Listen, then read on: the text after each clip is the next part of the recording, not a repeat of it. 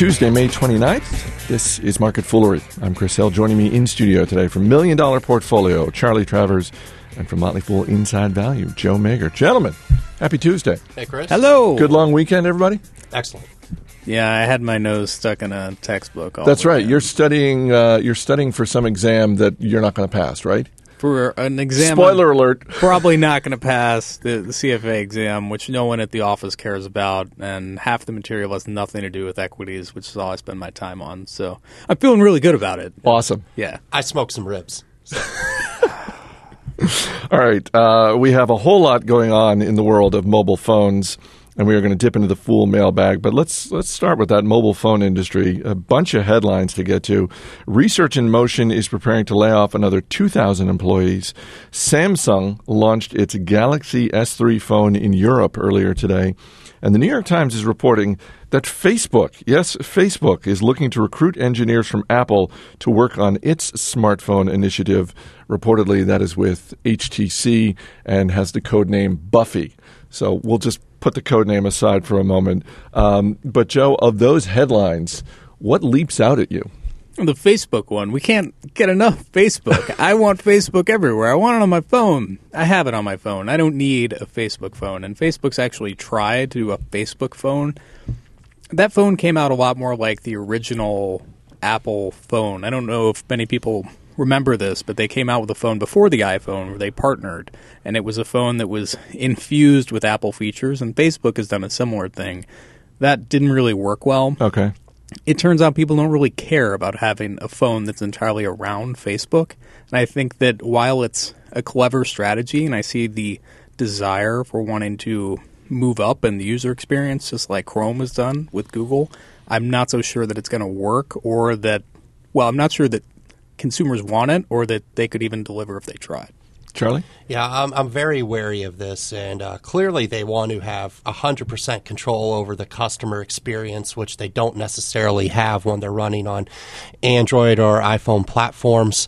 Uh, but, you know, I, I would be uh, a little concerned here. Uh, I think the best route for them is to follow in the footsteps of Amazon and Baidu and cobble together their own experience off of an Android base versus doing something from scratch themselves. Uh, but we'll see. Yeah, I think that's an all right strategy, but it's not their bread and butter. I mean, they don't have ex- experience building software, or not building software, but building operating system platforms. That's a totally different experience. And pretty much anyone who's used a Kindle Fire will tell you it's pretty suboptimal compared to most experiences with Android and the hardware everyone complains about. So, do I think Facebook will be able to come in and, you know, replicate that that success? Yeah, maybe. Well, uh, now that as a uh, publicly traded company, uh, the focus on profits is a little more important than when they were private. Yeah. And this is a way that they can control the payment processing. They didn't uh, roll out their own processing for the social games last year, and I, I would bet that's part of the angle here for them.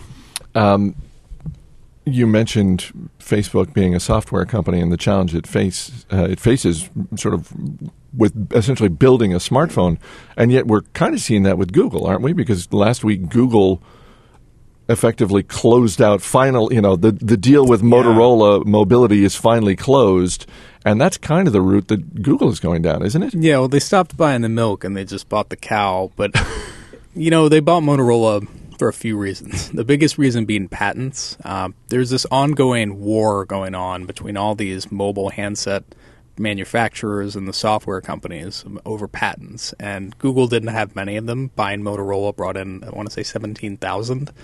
That's a whole lot of patents, and it's basically a treasure trove to help protect them in lawsuits with Apple and Microsoft. So that to me was the main reason. Uh, the hardware business itself is almost like a playground for them, not as important to them as the patents. Charlie, when you look at Samsung and the rollout of this new phone, the reports that, that we've been seeing online today are are good, both in terms of the reviews of the new Galaxy S3, but in terms of people lining up outside the store getting ready to buy it. Um, is is this the kind of thing that can gain Samsung traction here in the U.S. to a greater degree than it already has? I, I would think so, Chris. And along with Apple, Samsung's the only company that actually makes any money selling smartphones. It's a two horse race in this industry, and it's a choice between the Apple operating system and Android.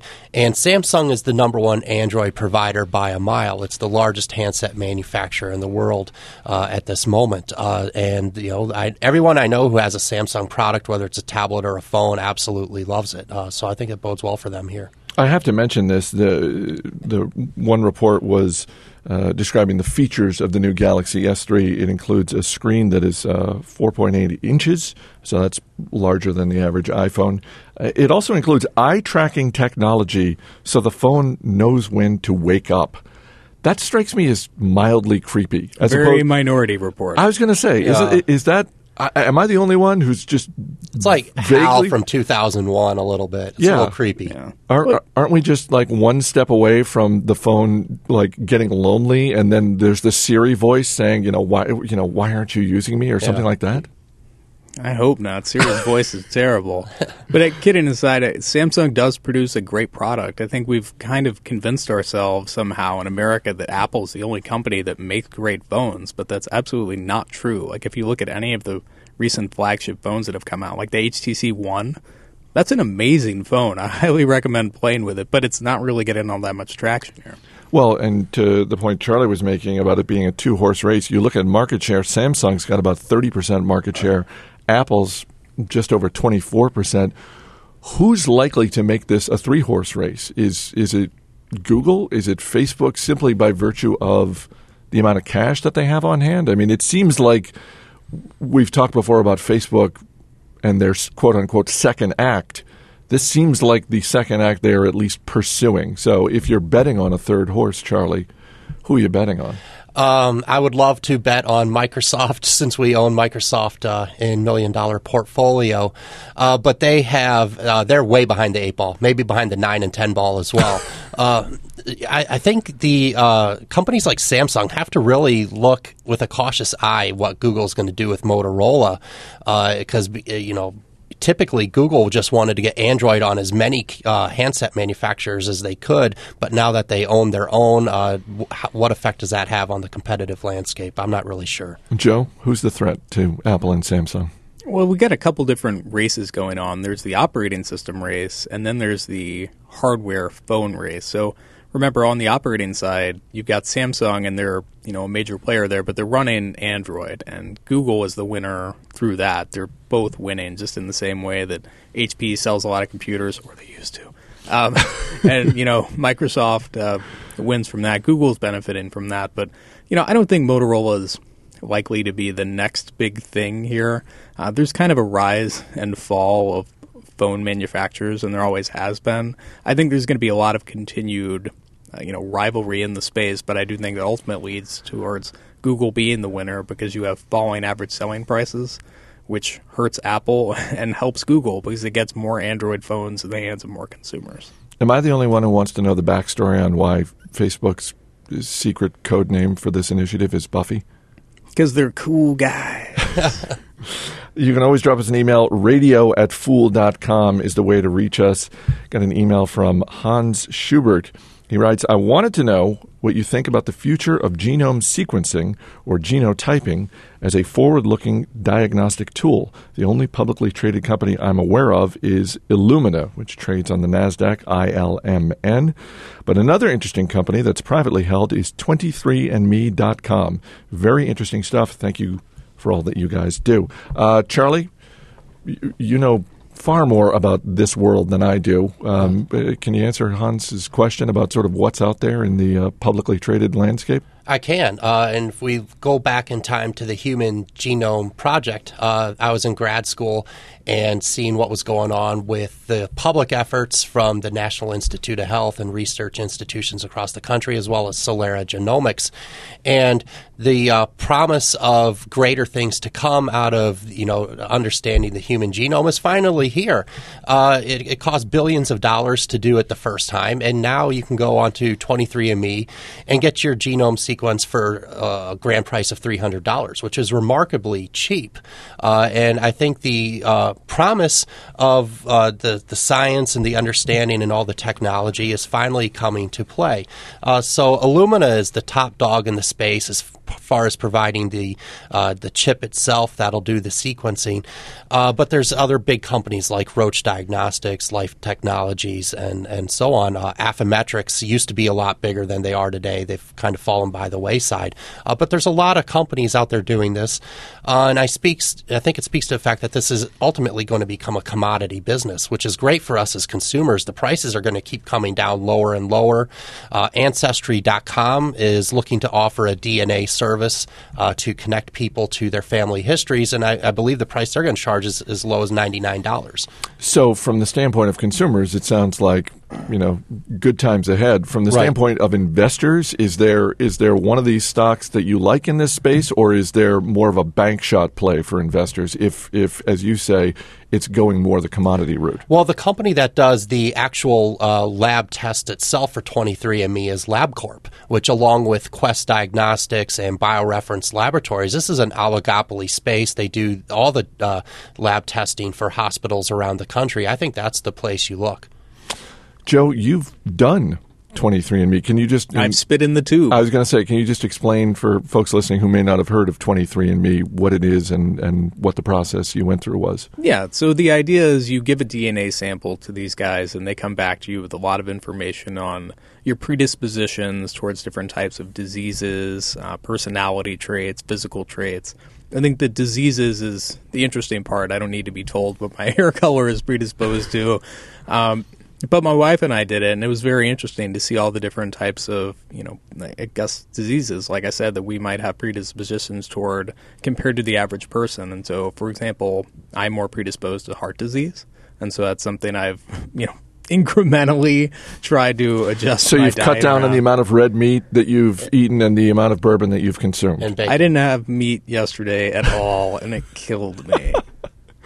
Uh, Charlie, you're you're thinking about doing this as, as yeah, well, right? Yeah, my wife and I are looking at doing this uh, mostly just for curiosity's sake, uh, because it's not just the health factors; uh, it's the you know diseases you might be carrying, like cystic fibrosis, that could be passed on to children, but also a curiosity about where your ancestors come from, uh, like what parts of Europe, because neither Yeah. one of us really know that, and it's for three hundred dollars. Why not find out? You know, maybe like Steve Martin in The Jerk, I could find I was born a poor black child, but despite being the whitest person alive, you know. Uh, but yeah, so we're going to do it. But I, I, I, it's dubious value, right? Because if you find out you have a propensity for diabetes or cardiovascular disease, you should be eating healthy anyways. It's Well, that's true. it's not like you get a free pass on eating poorly if you don't have a high risk. Yeah. Well, it is very interesting stuff. And to be honest, we got it. So occasionally they do sales, not to undermine these people's business, but yeah, I'd be patient. You don't need to pay 300. They run it at like 99 bucks every once in a while, and that's when we paid for it. And they have a membership service related to it that I thought would be worthless, but I actually enjoy it. And it's only five bucks a month. And basically, you get monthly updates as they get more information from people signing up. And it's a network effect where more people take the test, they get more data, and they can give you more info on stuff that you're, you know, predisposed to and whatnot. So it's really interesting stuff.